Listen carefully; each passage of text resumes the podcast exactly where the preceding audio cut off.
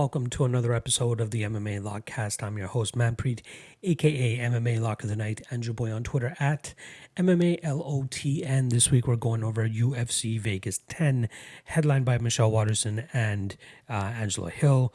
As we all know, Thiago Santos was supposed to fight Glover Teixeira here. However, Glover Teixeira tests positive for COVID 19 and they pushed that fight back to October 3rd. So here we are with a five rounder now between Angela Hill and Michelle Waterson. Intriguing fight.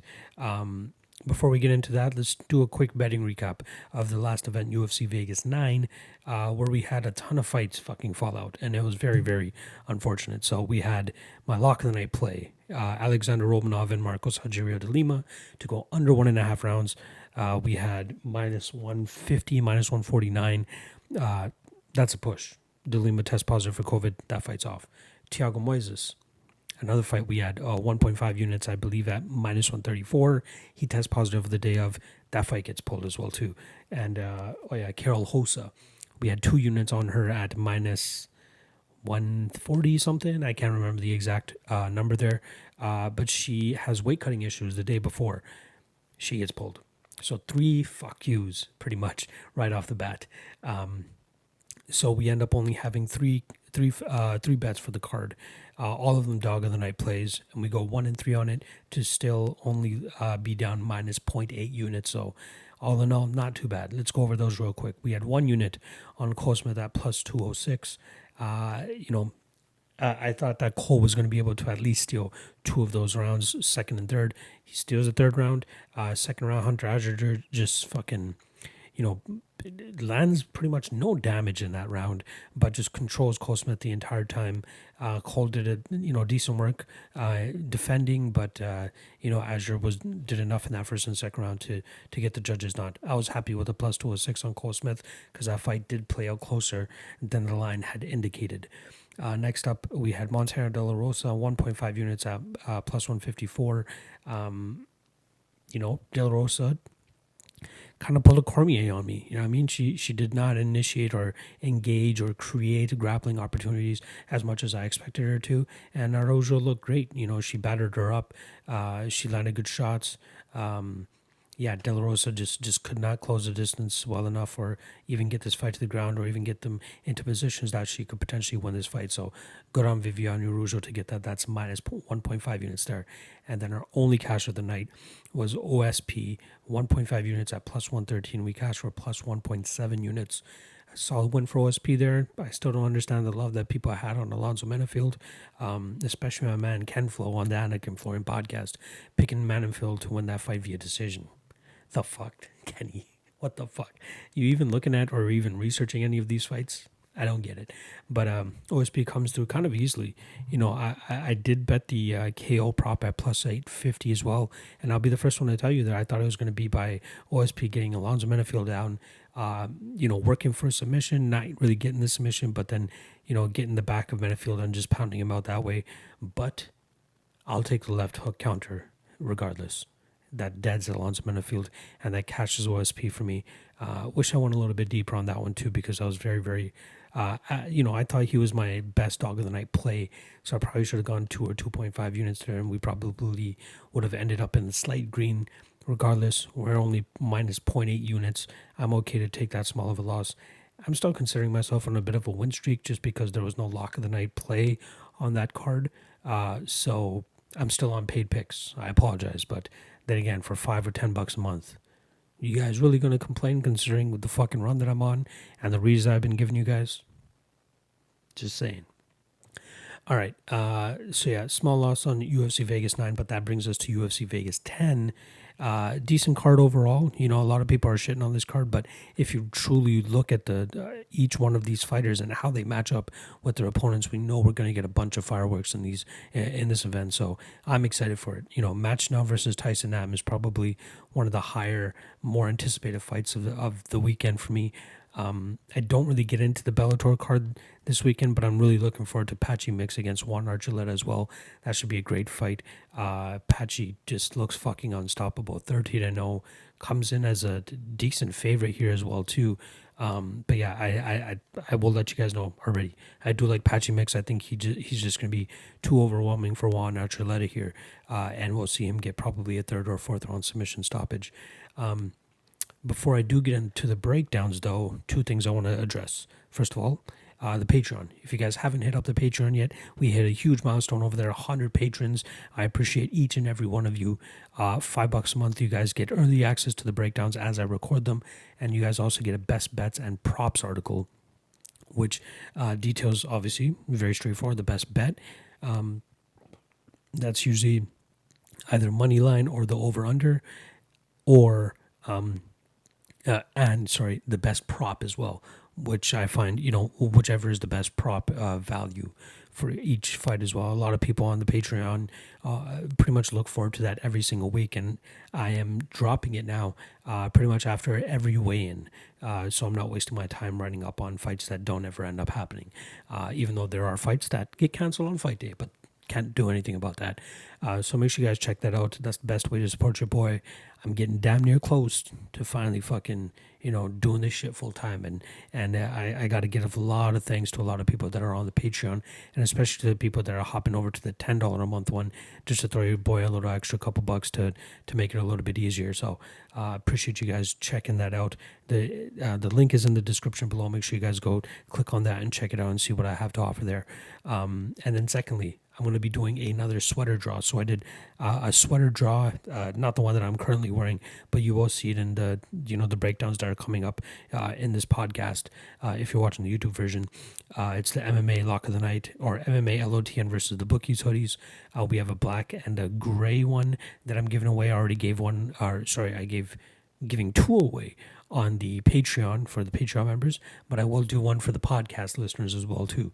So it's very simple if you're listening on the audio platforms, you're going to need to hop over to the YouTube video um, and uh, just comment. All you have to do is comment about your uh, picks for the night. You have to give a pick for every single fight on the card. Pick from the main event all the way down to the first fight.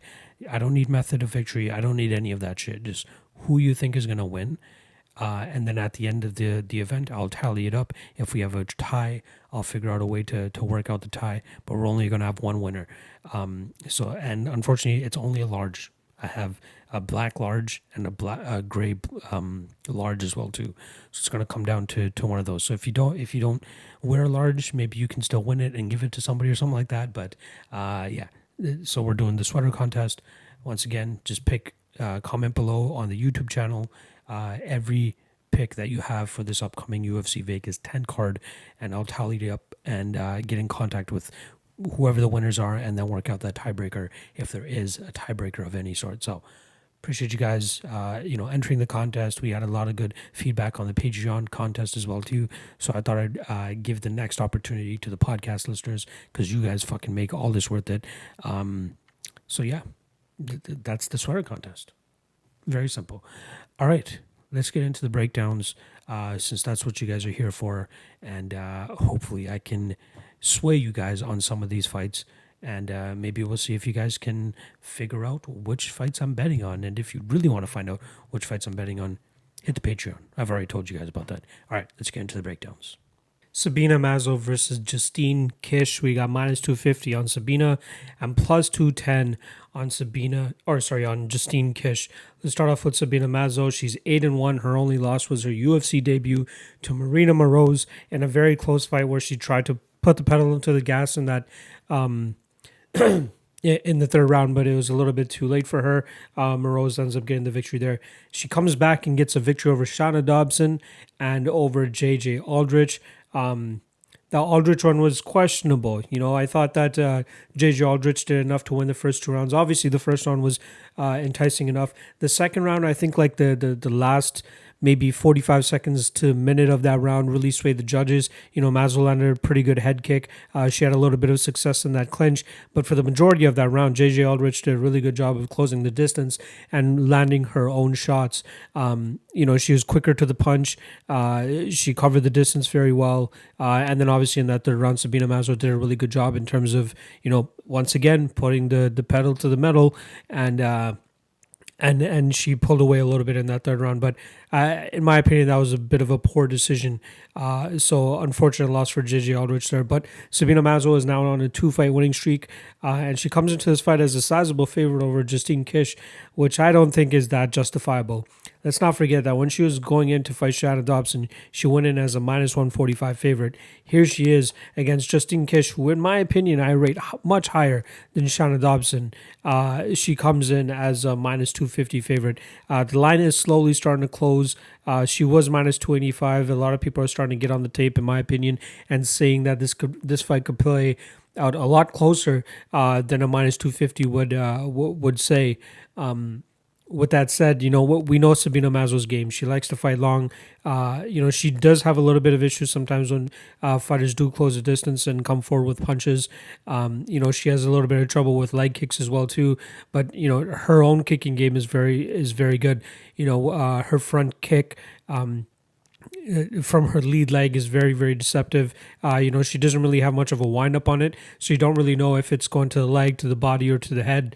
Uh, we saw her hurt Shanna Dobson early in that fight uh, with the beautiful leg kick to the to the body, uh, just because Shanna Dobson, in my opinion, just didn't see it or didn't think it was coming there. More so thought it was probably coming to the legs. Uh, but yeah, she she's deceptive with her striking. You know, she is long. Uh, she has better kicks than she has punches, in my opinion. Uh, her jab would do her very well if she was if she wanted to keep her range. you know, let's just look at her metrics in terms of stature. She's five seven with a 70 inch reach. Uh, Justine Kish on the other side, five five with a 65 inch reach. So obviously, Kish is going to be at a slight disadvantage when it comes to size.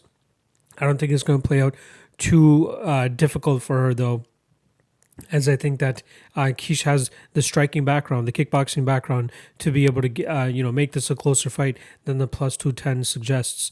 Um, you know, uh, Justine Kish, she had a solid performance over Lucy Pudilova last time around, where she, you know, a lot of th- people thought that Pudilova was going to be the one that has, uh, you know, that that that aggressive striking style that won't allow Justine Kish to really get comfortable. But it was kind of the opposite, where we had uh, Justine Kish, you know, kind of putting the pedal to the metal and really uh, staying in Pudilova's face, throwing leg kicks, was staying busy. You know, I truly think that this fight with uh, Mazo is going to come down to who's the busier fighter, who has more output. As I don't think either woman is really going to be, uh, you know, uh, on track for a finish. I, I, think this truly comes down to who throws more, uh, and and both women have high output. You know, Mazo in her last couple fights, she has hit the hundred strikes mark. Uh, Justine Kish gets damn near close to that as well too. But if you're talking about fighters that you know don't really have knockout power, uh, but throw a lot of strikes, you know, you, you got to kind of lean with the dog here. You you got to think that Justine Kish will do enough to like like we've seen Sabina Mazo have trouble keep the keeping the distance and keeping her her range from her opponents. And I think Kish will have a good uh, game plan in terms of being able to mix in the leg kicks and then following up with punches, or even the other way around, uh, to open up the, the the face and the body of Sabina Mazo. I don't even think that the the headshots will be like the the main thing here for Kish. I think if she just settles on, you know, beating up the front leg and beating up the body, it will eventually open up the head for her. So, um, you know, Kish is very, uh, you know, she she is uh, quite experienced. They're pretty much coming in with the same uh, amount of pro MMA fights, but Kish has been fighting on the, the kickboxing scene a lot too. Uh, Kish unfortunately has had uh, leg surgery, which is what kept her out between the Ji Yeon Kim fight and the Lucy Pudilova fight. Uh, she had a huge uh, layoff there, uh, but she looked good coming back in that Pudilova fight. You know, she she was able to mix in a takedown at the end of the fight there to to really ride out that and, and put a stamp on that on that fight. And yeah, you know, it was a late takedown, but she was able to land a couple of shots from on top. Uh, but again, she did uh, do some good damage in that third round to to really sway the judges before the takedown itself. Um, yeah, it's it, it doesn't sit well with me that Sabina Mazo is a minus 250 favorite here.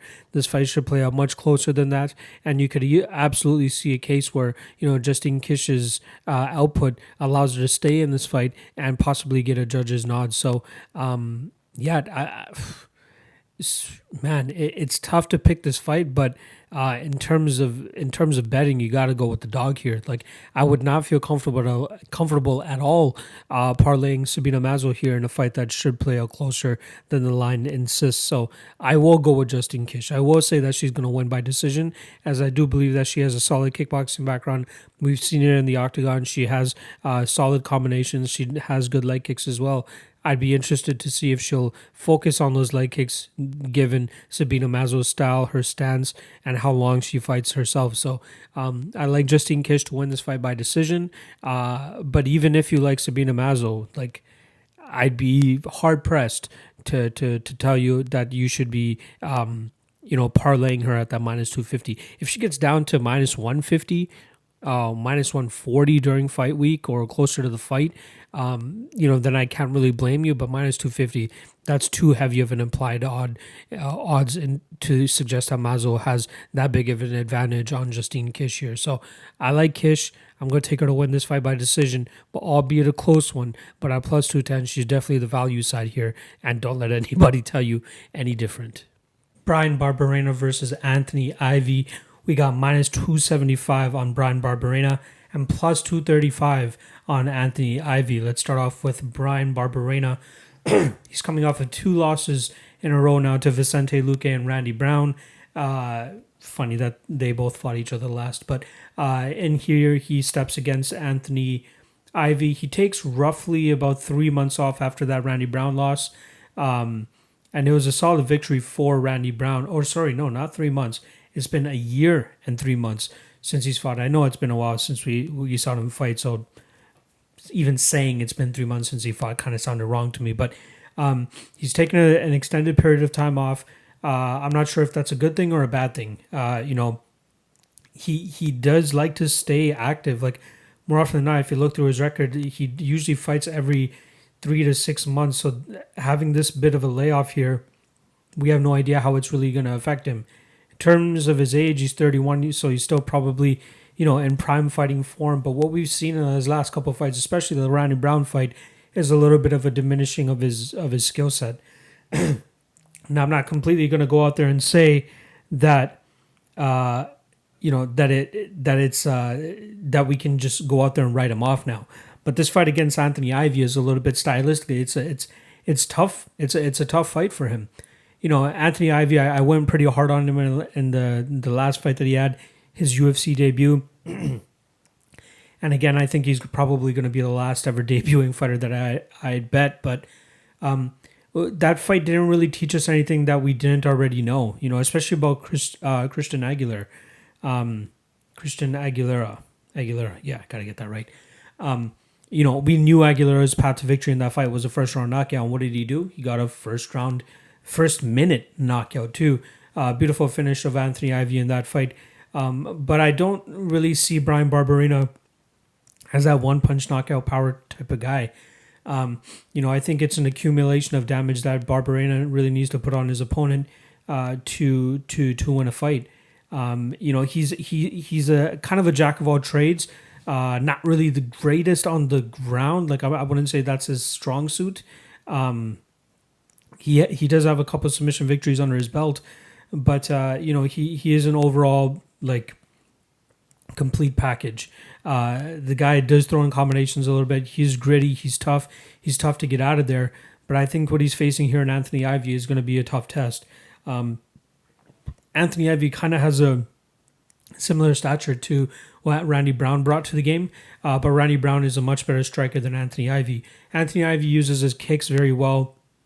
You know, a lot of head kicks, a lot of leg kicks, a lot of body kicks. Uh, he likes to keep his opponents at range, and then once he, you know, finds the opening, he pushes his opponents up against the cage and starts to drag them down and starts to, you know, implement his suffocating grappling.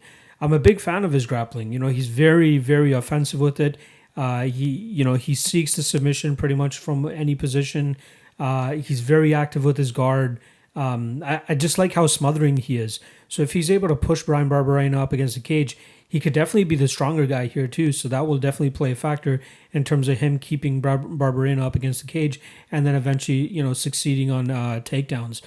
In terms of takedown defense from Bryan Barberena, UFC stats has him at 43% uh, takedown defense, uh, but I think that has a lot to do with the amount of takedowns that Colby Covington, uh, Colby Covington was able to land on him. He landed 12 of 17 takedown attempts uh, on on Barberena. But you know, even if you look at other fights, uh, the last fight that he, you know, an opponent stuffed, or sorry, uh, shot a takedown, but he stuffed all of them was the Warlley Alves fight ba- way back in May of 2016.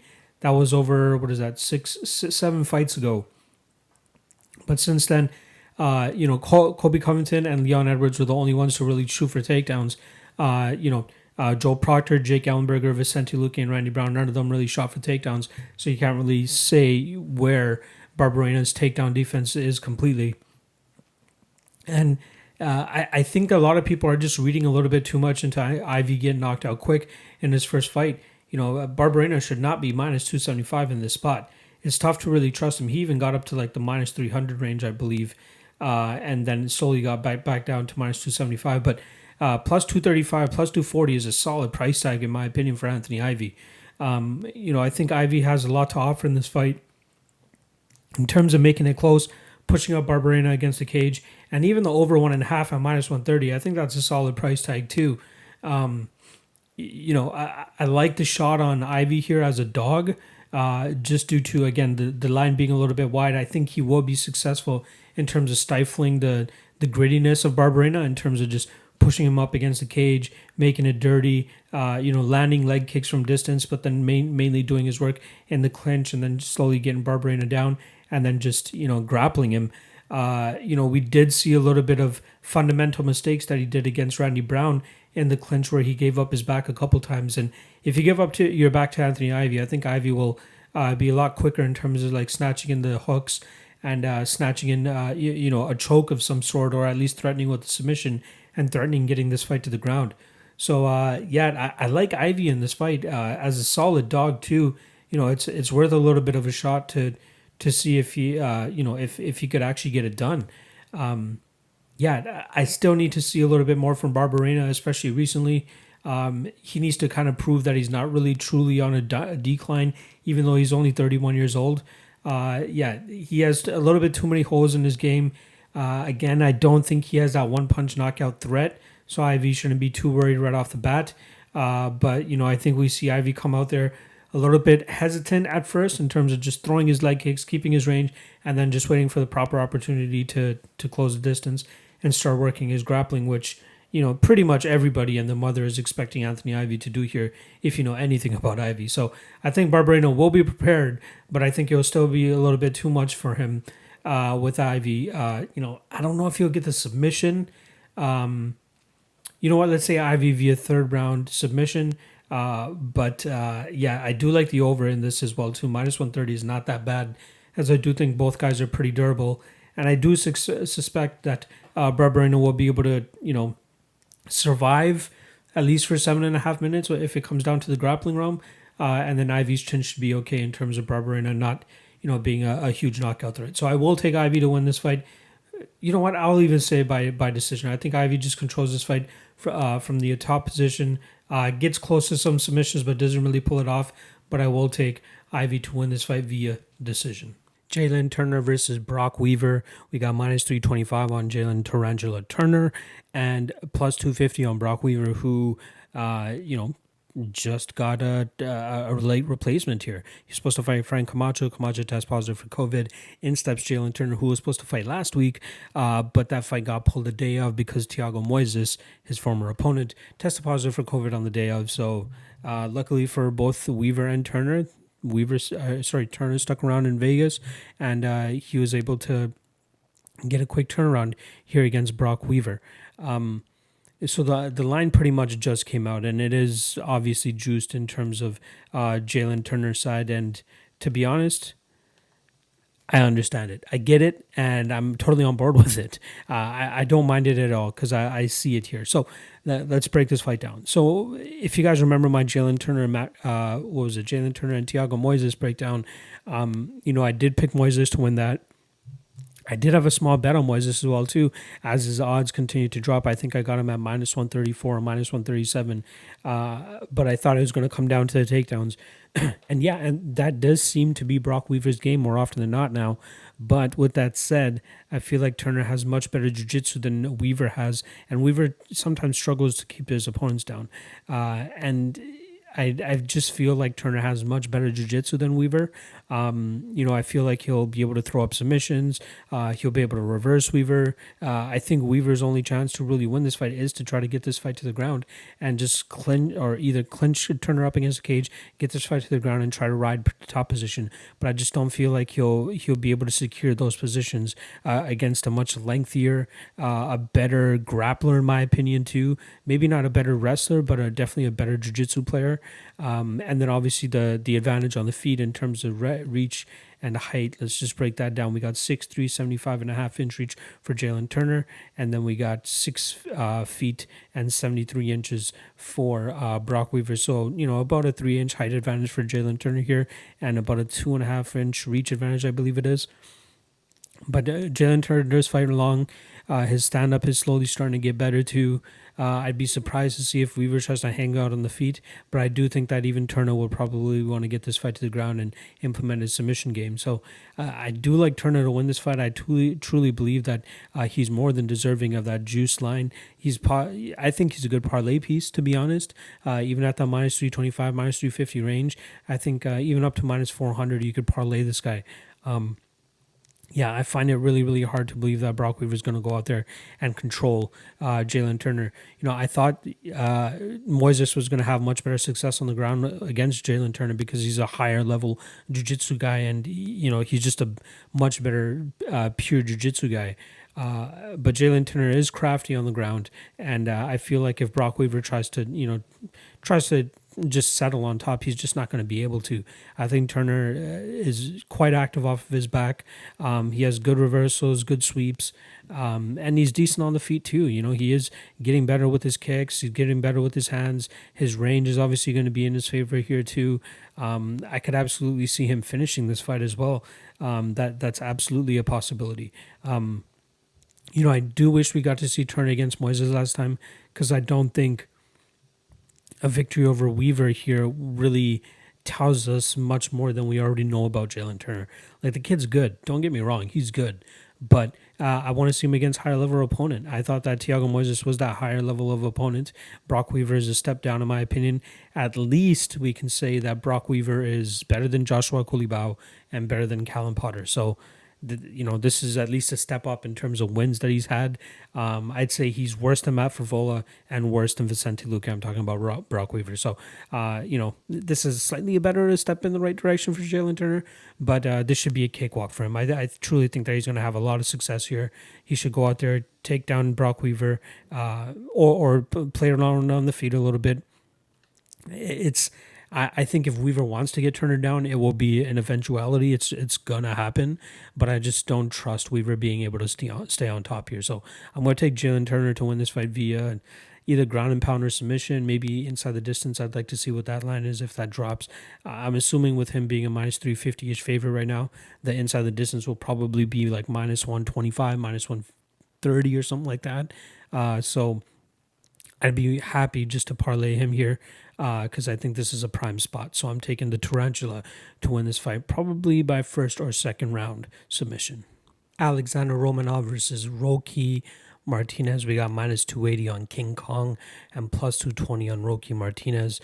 Let's start off with Martinez. He's coming over from Rizin, coming over on short notice. We all know that Romanov was supposed to fight last weekend against Marcos Rogerio de Lima. Uh, de Lima test positive for COVID on the day of the event, uh, kind of similar to the Jalen Turner and uh, Thiago Moises situation. And luckily for them, they both get you know quick turnarounds in terms of uh, you know get, getting an opponent that's willing to step on on there. Uh, you know, good for Romanov not having to fly all the way back home.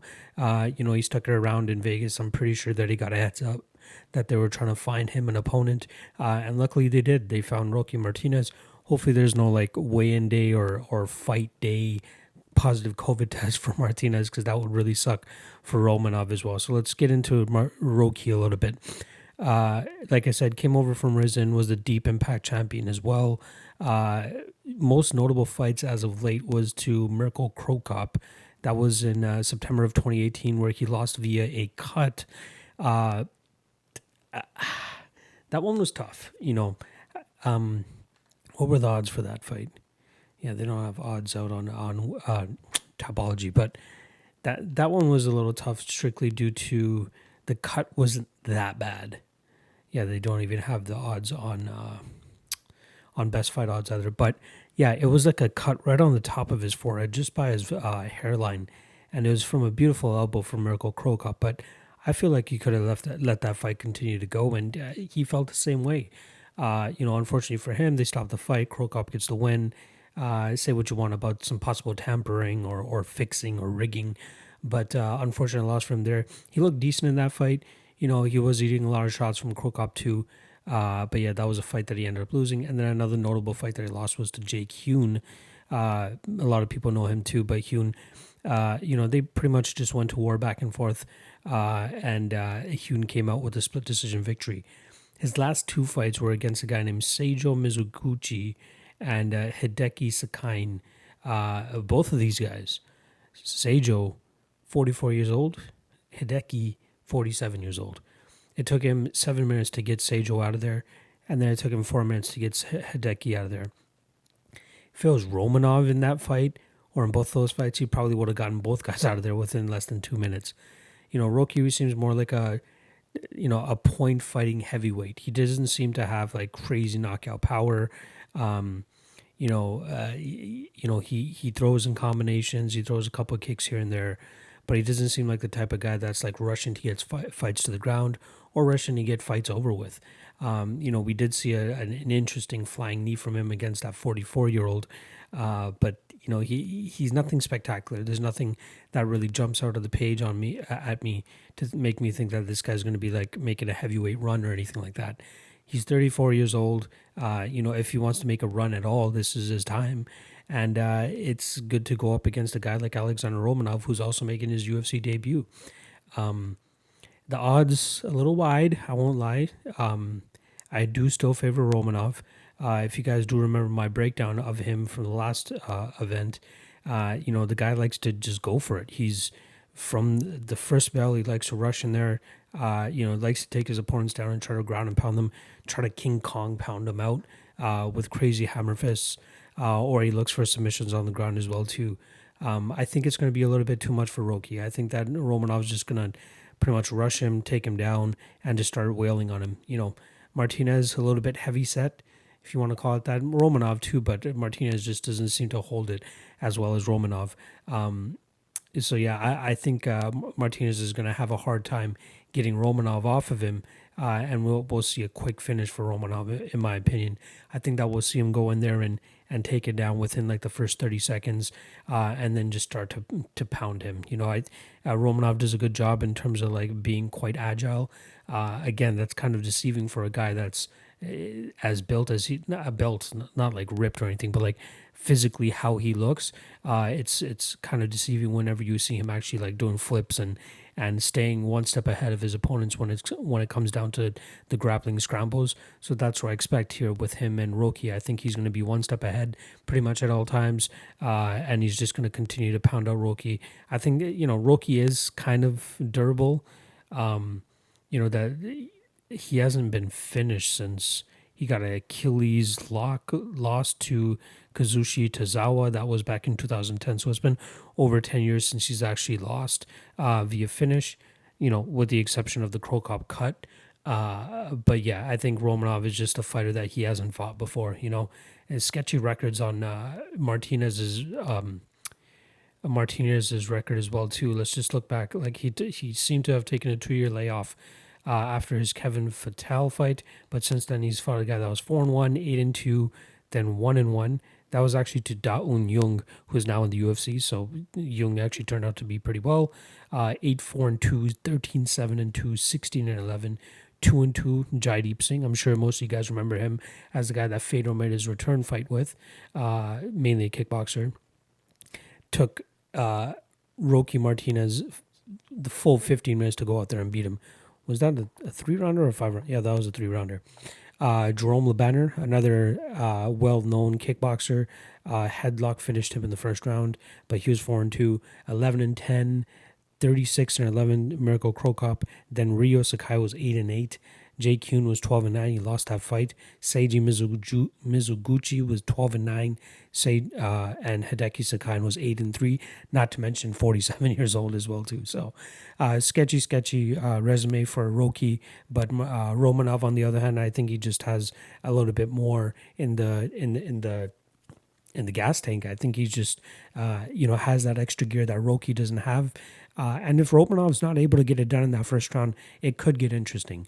But I do think that Romanov is just going to be too much for Martinez to handle, and he just hasn't fought anybody like Martinez in a, or or sorry, uh, Martinez has not fought anybody like Romanov in a long time. Like he's at, again, like I said, a very very sketchy uh, record and resume. So I'm expecting Romanov to go in there get a first round finish.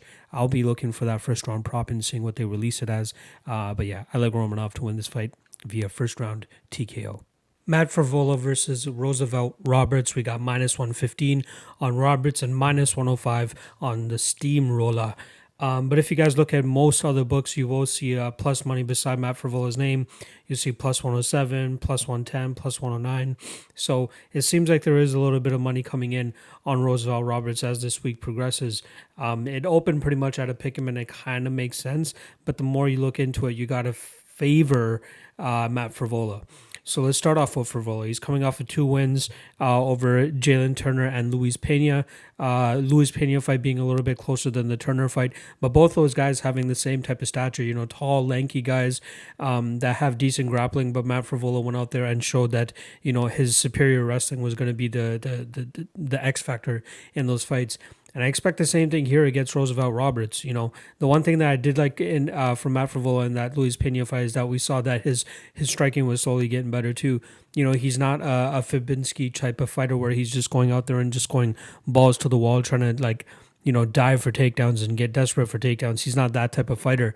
Um, and that's good for him. That will fare him well here, but he needs to be careful. You know, Roosevelt Roberts, uh, the standout thing for him is his striking. The guy has fast hands. He has some power in his hands too, but I think that's kind of where it stops. Even though he got a submission victory over Brock Weaver in his last fight, um, or sorry, the fight before that, uh, because he had uh, the loss to Jim Miller, uh, pretty much, you know, was it 20, 21 days, three weeks after the Brock Weaver fight. Um, you know, even though he has a submission victory there, his grappling is just not, you know, it's not top notch. And I think that Frevola's wrestling could absolutely give him trouble there. Um, you know, again, it's very important that Frevola has some hands to back up that that grappling because if he just goes in with a strictly a grappling approach, I think that Roberts will have decent success in terms of stuffing some takedowns.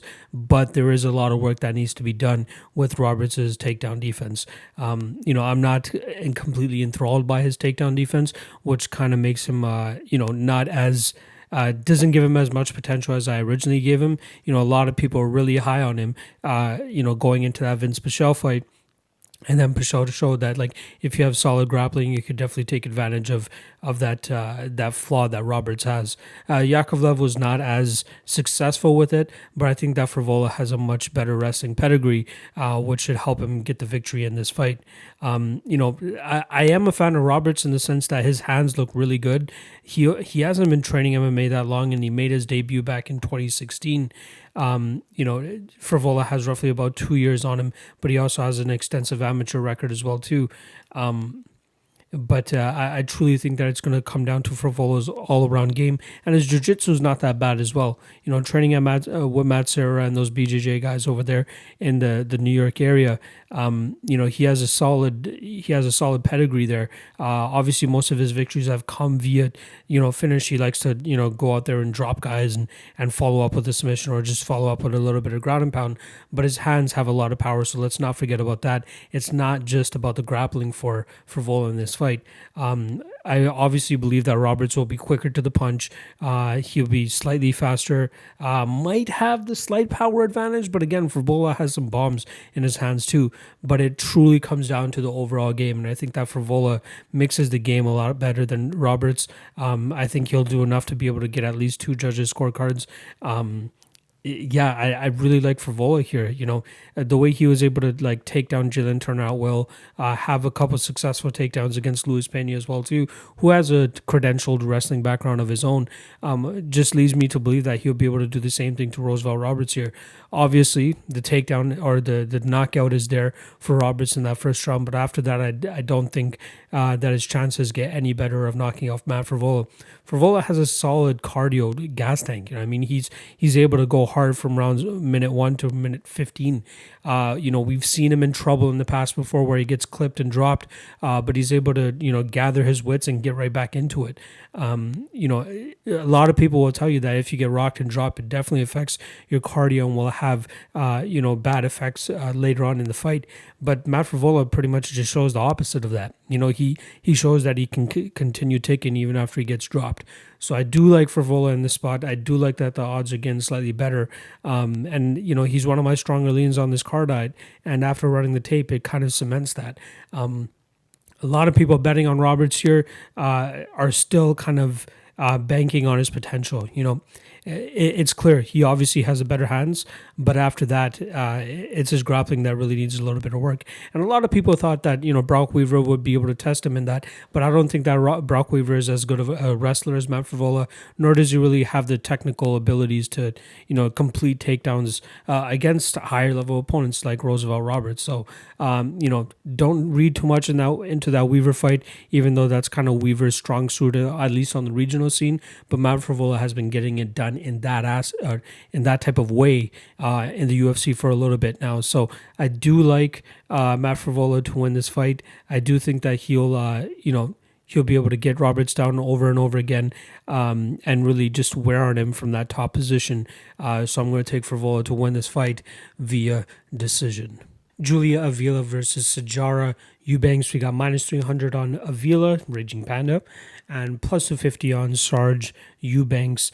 Um, let's start off with Sijara. You know, she was supposed to fight uh, last week, or I believe the week before. Yeah, it was last week against. Um, who the hell was she, she was supposed to fight?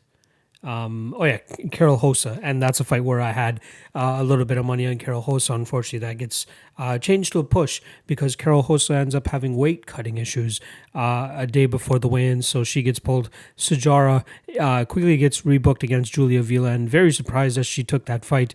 Um, considering uh, the the type of opposition that Avila is going to be presenting.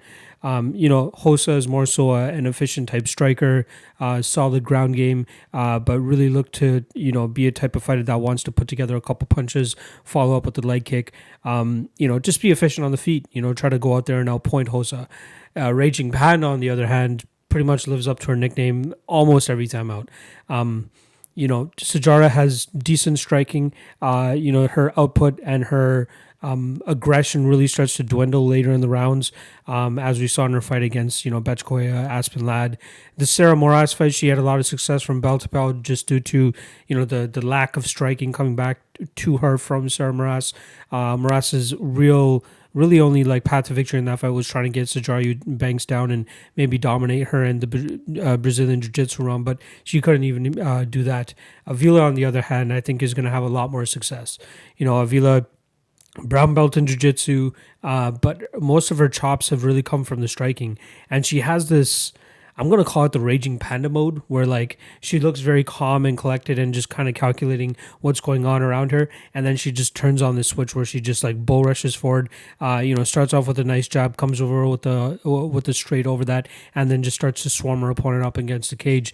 Um, you know, sometimes she'll look for a takedown after that. More often than not, she just looks to like pound at her opponent. Uh, you know, mixing some beautiful uh, knees. Uh, her front kick up the middle is a thing of beauty as well, which really led to the finish of Alexa Connors and her her last Invicta fight. Um, you know, in the Pannie Kianzad fight, um, you know, Kianzad had a little bit of success on the feet, but it was more so Julia Avila just really turning it on in these situations where, uh, you know, there was there was one time where Pannie Kianzad is kind of like waving her on, be like, "All right, come, let's go, let's go." Like she was really like feeling herself, and then like maybe ten seconds later, Julia Avila just rushes forward, turns on that raging panda mode, uh, clocks Pannie Kianzad beautifully. Um, you know, questionable decision making after that in terms of uh, going for uh, a takedown compared to and clinching up rather than just unloading on the feet because she probably would have found the finish. But regardless, she still found a, a dominating victory.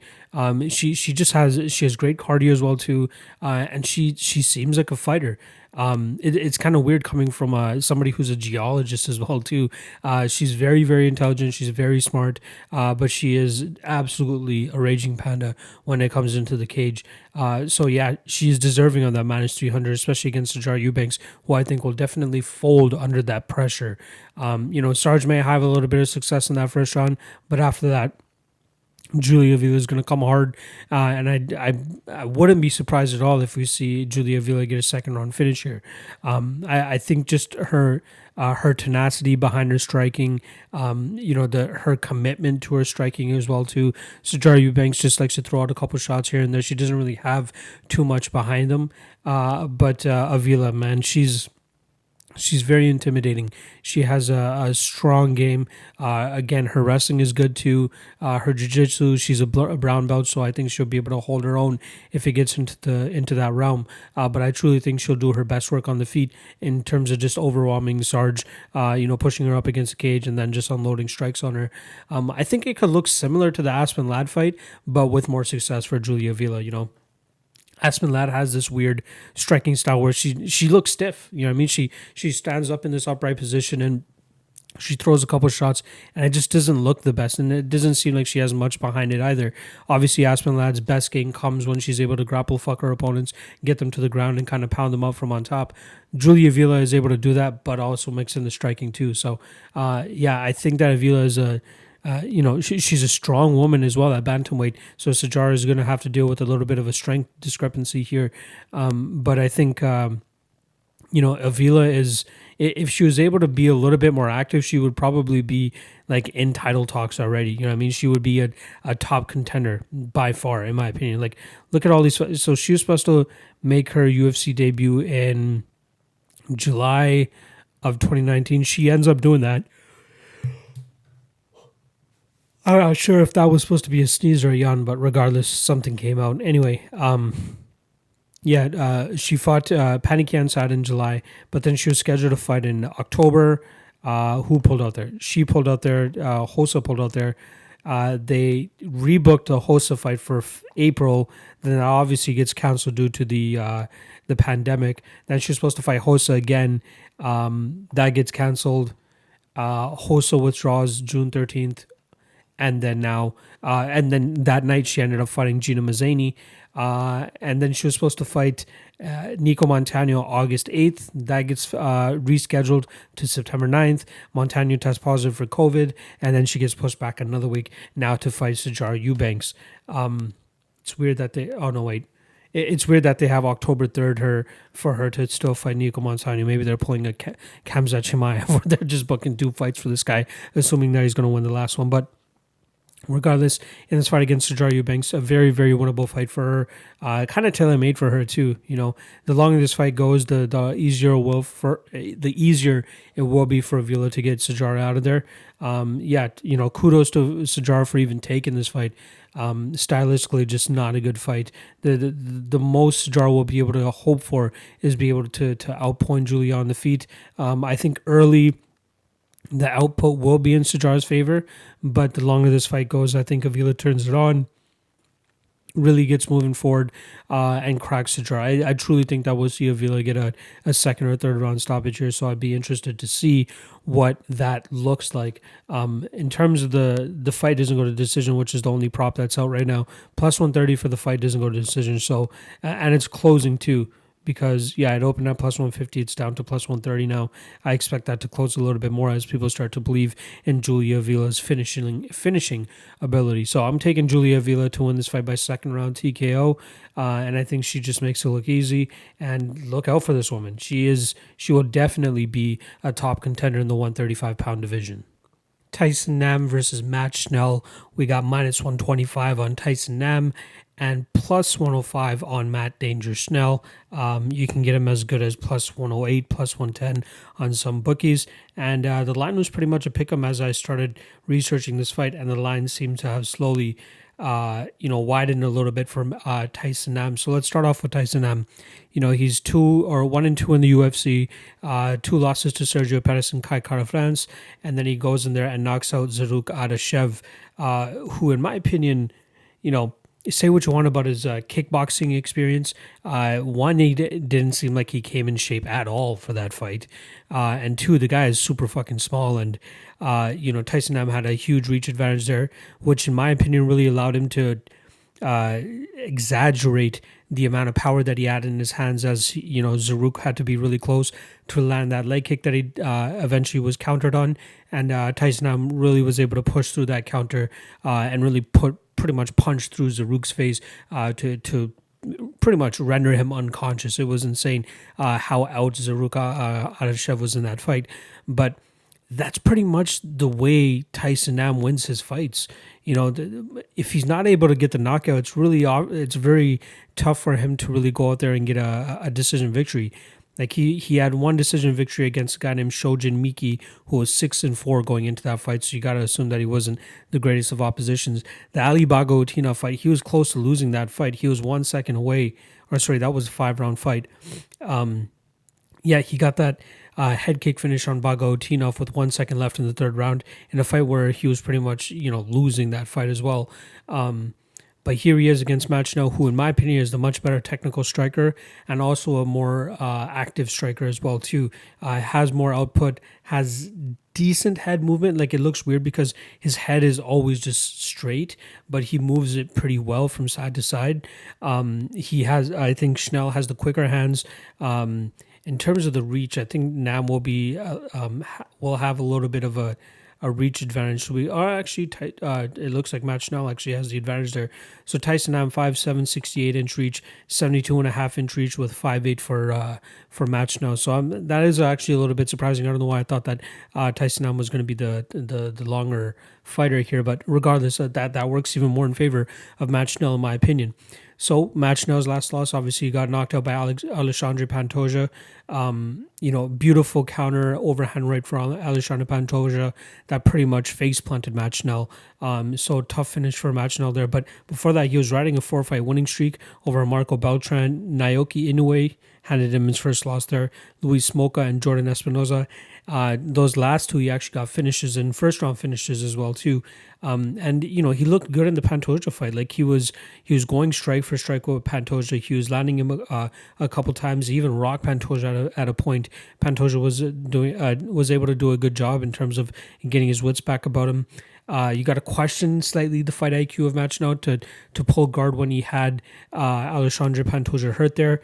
Um, you know, thinking that he was probably going to throw up some slick submission or something like that. Didn't really work out in his favor, uh, and then obviously pays for it later in that round. I think in this fight it's going to come down to whether Tyson Nam knock, uh, uh, you know lands that knockout shot, lands that that kill shot. If he's not able to, I think Matt Schnell boxes his face off he will strike his face off if Tyson Nam's not able to to to really get him out of there.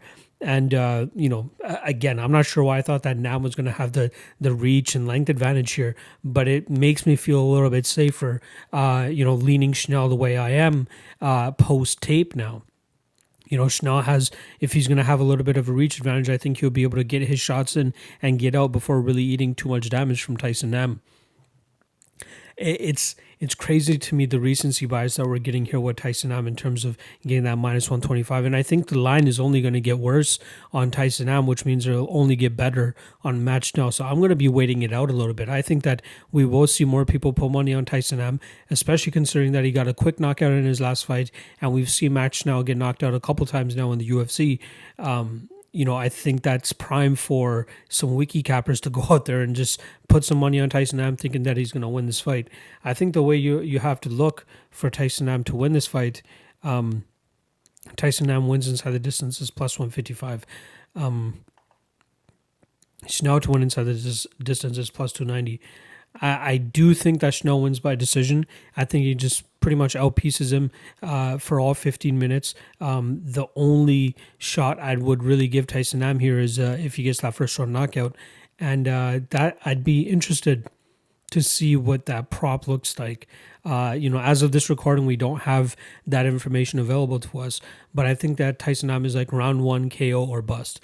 And I know that he's had a couple KOs later, you know, in the third round and all that. But I think that the the, the type of striking that's going to be coming from Matt Schnell is really going to render Tyson Nam kind of like immobile. Like it's just going to be like, I don't know what the fuck to do. There's too much coming my way. And it's coming very fast too. Like Schnell has uh, really good striking, uh, very crisp, very. He has a, huge, lot of pop on his shots too. Um, and again, I think it comes down to the combinations and the the, the volume of strikes that we're going to be seeing from Achno. Uh, with Tyson Nam, very rarely do you ever see him throw more than two strikes in in a combination. You know, Matt Schnell, we get a lot more than that uh, and not just uh, a lot more. We get a lot of pop on those shots as well too. So Tyson Nam just seems like sometimes he has a little bit too much fun in there in terms of getting hit, and then whenever he does land a decent shot on his opponent, he he kind of admires his work a little bit too much and just you know, is a little bit lackadaisical in the cage at times. Matt Schnell, on the other hand, I think he's pretty much like in the game from like from bell to bell. He he knows that he has a job to go and do, and until he gets his opponent out of there, he doesn't really take a back step. So, um, yeah, Tyson, I'm a little bit too, you know, carefree in the cage for my liking, uh, and I'm again I think it's just a lot of people with the recency bias here seeing that Tyson Nam won his last fight by quick knockout and Matt Schnell recently got knocked out too. So let the wiki cappers do their thing with the betting line. Just sit back. Uh, you know, we might get a plus 120, plus 125 on, Matt Schnell at a certain point. Uh, but, I, I, you know, uh, if if Tyson Nam goes out there and knocks him out in the first round, I'd be happy to lose a little bit of money on that because that's his only path to victory. Just like the Alonzo Menifield fight from last week. You know, if uh, Menifield went out there and knocked out OSP in that first round, I would have been fine with that because I know that's pretty much his own path to victory. But once I got out of the first round, or even as that fight started to go on, you know, we saw that OSP was starting to take over, and I think that's going that's what's going to happen here with Matt Schnell. But I think that he will be uh, more assertive than OSP was right from the get go. I think Tyson Nam's really going to feel the power, uh, pressure, and the volume on Schnell from the get go, and it's not going to allow him to really, you know, get off a good enough counter or even, uh, you know, close that distance enough to be able to knock out or to get a knockout blow on uh, Matt Schnell. So I'm going to go with Matt Schnell to win this fight via decision. Um, yeah, I'm just going to wait it out to see how much better that line gets, as I truly believe that more money will come in on Tyson Nam as this week goes on. So let's just sit back and capitalize and uh, capitalize on it when we get a chance. So once again, I got Matt Schnell to win this fight via decision. Billy Quarantillo versus Kyle Nelson. We got minus 250 on Billy Q and plus 210 on the monster Kyle Nelson. Uh, the fight doesn't go to decision is minus 185. Under two and a half is minus 140. And I do expect this fight to not go to a decision. Does it go under two and a half rounds? Not 100% sure. But there is one path to victory that I'm really uh, liking here, and I'll uh, probably try to exploit. So let's start off with Kyle Nelson. Uh, he's a guy up here from uh, from the Ontario region, uh, you know, northern Toronto. Uh, I wouldn't even call it Toronto because it's like an hour and a half north of here, but he's from like the Muskoka area. Uh, you know, he's he's been he's been around for a while. He's made a name for himself on the regional scene. Uh he fought on a couple of shows that I actually worked back in the day um, his score fighting series, uh, SCC1, SCC2, uh, and then he finally broke out into the UFC uh, after you know getting victories over Jonathan Brookins, former UFC uh, or Ultimate Fighter contestant, and uh, even Khama Worthy, who's you know a co-headlining this card as well too. Uh, he knocked him out in the first round back at uh, BTC one in 2017. Um, he did go over to, I believe it was Romania, got a victory over there, and then got a quick turnaround against Diego Ferreira, which was his UFC debut. Uh, he fought in Romania November 19th, and then roughly about two to three weeks later, comes in and fights Diego Ferreira on December 8th. Big step up for him, obviously super short notice. Uh, he goes out there in the first round and just puts it on Diego Ferreira, kind of like the Justin Jaynes uh, thing against Frank Camacho. He knew, you know, short uh, short notice. He knew he probably had the knockout power to do it, so he's just going to go out there try to rush it, uh, try to catch their opponent off guard. You know, Jaynes was successful. He put Camacho out. Unfortunately for Carl Nelson, he was not able to put out Diego Ferreira. Ferreira comes out there, uh, takes advantage of the gas dump and the adrenaline jump dump of Nelson and finishes him in the second round. Matt Sayles, you know, has a very good first round against Carl Nelson. Uh, Carl Nelson kind of trips or something up against the cage, and then Matt Sayles just unloads on him for the rest of the round. The next round, Carl Nelson just controls Matt Sayles completely on the ground, just not able to get the finish there. And then in the third round, it really looked like the the cardio was hurting for Carl Nelson, and Matt Sayles was able to really you know take advantage, capitalize on that, and then get the arm triangle choke. Didn't seem like there was much fight from Carl Nelson to got, try to get out of it. He just seemed completely spent at that point in time, uh, so he comes out on the losing end there. And then the Polo, Polo Reyes fight, you know, that's the type of fight where Carl Nelson will probably win is if a guy goes in there and tries to strike for him, you know, strike for strike, stand in the pocket and try to, you know, just go guns blazing. And Polo Reyes, you know, very, very questionable uh, chin, especially at that point in time. I believe that was his last fight in the UFC as well, because that would have put him at eight and eight. Uh, 500 fighter Polo Reyes, weird. Like, he did have a little bit of a glimpse of hope and, and potential at a certain point, but then it just completely went downhill for him. But good win for Carl Nelson there, especially in uh, Polo Reyes' backyard and now in he comes against Billy Quarantillo. Um, very very tough fight here. You know, it's first round knockout for Carl Nelson or bust because I truly think that the pace and pressure that uh, Billy Quarantillo puts on his opponents is just second to none. I truly see that will I truly believe that we'll see Billy Quarantillo go out there and get a submission victory. You know, he's on a three, six, seven fight winning streak now. Uh, you know, questionable decision last time around against Spike Carlyle on MMA decisions. A lot of the fans actually had Billy Quarant or sorry, Spike Carlyle winning that fight. And on first watch, first watch, I thought Quarantillo won as well, or sorry, Carlyle won as well. Uh, but my main thing over there was I actually had the under two and a half in that bet or, or in that fight, and obviously that didn't end up hitting. There's so many opportunities for that fight to get finished, but neither guy could really capitalize on it. Crazy, crazy fight. But somebody tweeted to me earlier this week. Um, there's never a boring Billy Q fight. You know what I mean? The guy always goes out there and brings it, and I truly think he has the he has what it takes to go out there and beat Kyle Nelson and break Kyle Nelson. Um, so him to win inside the distance at plus 110 is a decent line. Like I think that's the better line to play than him to, you know, just win outright at minus 255, which is what I believe he currently is, at minus 250. So I do very much like the inside the distance, especially at plus money. Um, I think, you know, as long as he gets out of that first round, uh, he could even get it done in that first round too. Like his pace and pressure and his black belt in jiu-jitsu really, really helps him. Uh, you know, get a lot of these uh, positions. Uh, you know, Carl Nelson doesn't seem the greatest on the ground, uh, and I again I think just the pace and uh, the, the the forward movement and and the relentlessness of Billy Q is really going to catch up to Carl Nelson at a certain point here uh, especially if this fight just hits the ground right off the bat. I think Carl Nelson is in trouble. So, uh, you know, the fun prop to we spoke with Billy Q was him to win inside the third round, but I think he could get it done even sooner. Um, so I'm not really looking to bet him uh, by a round. Uh, I'd like to bet him by uh, by submission. We don't have access to that line as of yet, at least at the time of this recording. Uh, but uh, him to win inside the distance is plus 110. So uh, I like that. Uh, I like that spot here. Um, very, you know, I think Carl Nelson's just a little bit too outmatched here. You know, again, now Nelson has st- solid striking. He has solid power in his hands. But if he's not able to use that effectively, and I don't see him being able to use it effectively here against Billy Q, uh, I think he's going to be in trouble. So I do like Billy Q to win this fight. I'm going to say by second round submission. I could absolutely see it happening in the first round too, because I don't really believe too much in Kyle Nelson's takedown defense either. Uh, so I do think we'll see Billy Q get this fight to the ground at a certain point and then start to work his jiu-jitsu, work his way to his back, and get a rear naked choke. So uh, I can't wait to see what Billy Q really has to to offer here. Uh, just going back to the Spike Carlyle fight real quick though, like he had a lot of those submissions locked up, but uh, Spike Carlyle just is so explosive, uh, so strong, and he's just able to get out of these weird and awkward positions compared to Carl Nelson. I don't think he has the same explosiveness, and I don't think he has the same uh, submission defense either. So I truly think that Billy Q will be able to get a submission relatively easy in this fight, as long as he doesn't get knocked out in the first round on the feet. Uh, but yeah, I'm going to go with Billy Q to win this fight via second round submission. Bobby Green versus Alan Patrick. We got minus 255 on Bobby Green, plus 215 on Alan Patrick. Uh, let's start off with Bobby Green. You know, active Bobby Green. We got uh, Bobby Green coming in for his third fight in three months, just under three months. Uh, the man is staying active. He's loving this whole COVID thing, uh, and he's staying healthy, which is you know pretty much been the the unfortunate uh, derailment of Bobby Green's career over the last couple years.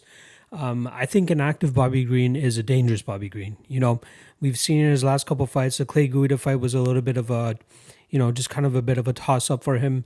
Uh, the Lando Vannata fight was a great fight for him to to kind of right that wrong of the the first uh, draw that they had, and now here he is against Alan Patrick, who you know uh, Patrick is a is a dangerous opponent, but he himself is battling injuries and and being able to stay active inside the cage. Patrick, this is going to be his first fight since UFC 229, which is actually when Khabib fought McGregor way back in October of 2018. So we're approaching close to two full years of Patrick being off. Uh, this is good for Bobby Green. You know, I think if uh, Patrick was active as well too, uh, the odds might be a little bit closer. Um, you know, Patrick has a very um, imposing style, a very grinding type of game plan that he always brings into his fights. Um, but Bob, Bobby Green, great hands, uh, solid chin, great experience, um, you know, decent wrestling and jiu-jitsu. Um, but there are times where it get, seems like he's, you know, he gets lackadaisical yeah, we saw those a little bit more in the Drakkar Klose fight and the Francisco Trinaldo fights, and it seems like he's kind of turned it around for these last two fights against Guida and Vannata. Um, but if anybody's gonna, you know, try to stifle the game plan or, or the forward movement of Green, it's to be Patrick. Um, but the, the the heavy X factor of him being out of the ring for so long has me a little bit more cautious about taking Patrick here. With that said, even taking uh, Bobby Walker or Bobby Green, I don't know why I wanted to say Bobby Walker. Uh, that'd be a pretty cool name anyway. But uh, Bobby Green minus two fifty five. That's a little bit too wide for me. You know, I do feel like the fight could be a little bit closer. Um, you know, take away the the layoff for Patrick, uh, you know, him closing the distance and him pushing Bobby Green up against the cage and possibly securing takedowns is a high probability. I think that could absolutely happen. Uh, it just depends on if he's going to be able to get in there and just feel like himself. Uh, you know, his fight against Scott Holtzman, uh, that was a tough one. You know, Scott Holtzman is an explosive, strong, quick fighter. Um, you know, great all around fighter. Um, and we saw what happens when Patrick is not able to get the fight to the ground. I don't think that we'll see Bobby Green have as much success as Holtzman did in terms of keeping this fight on the feet.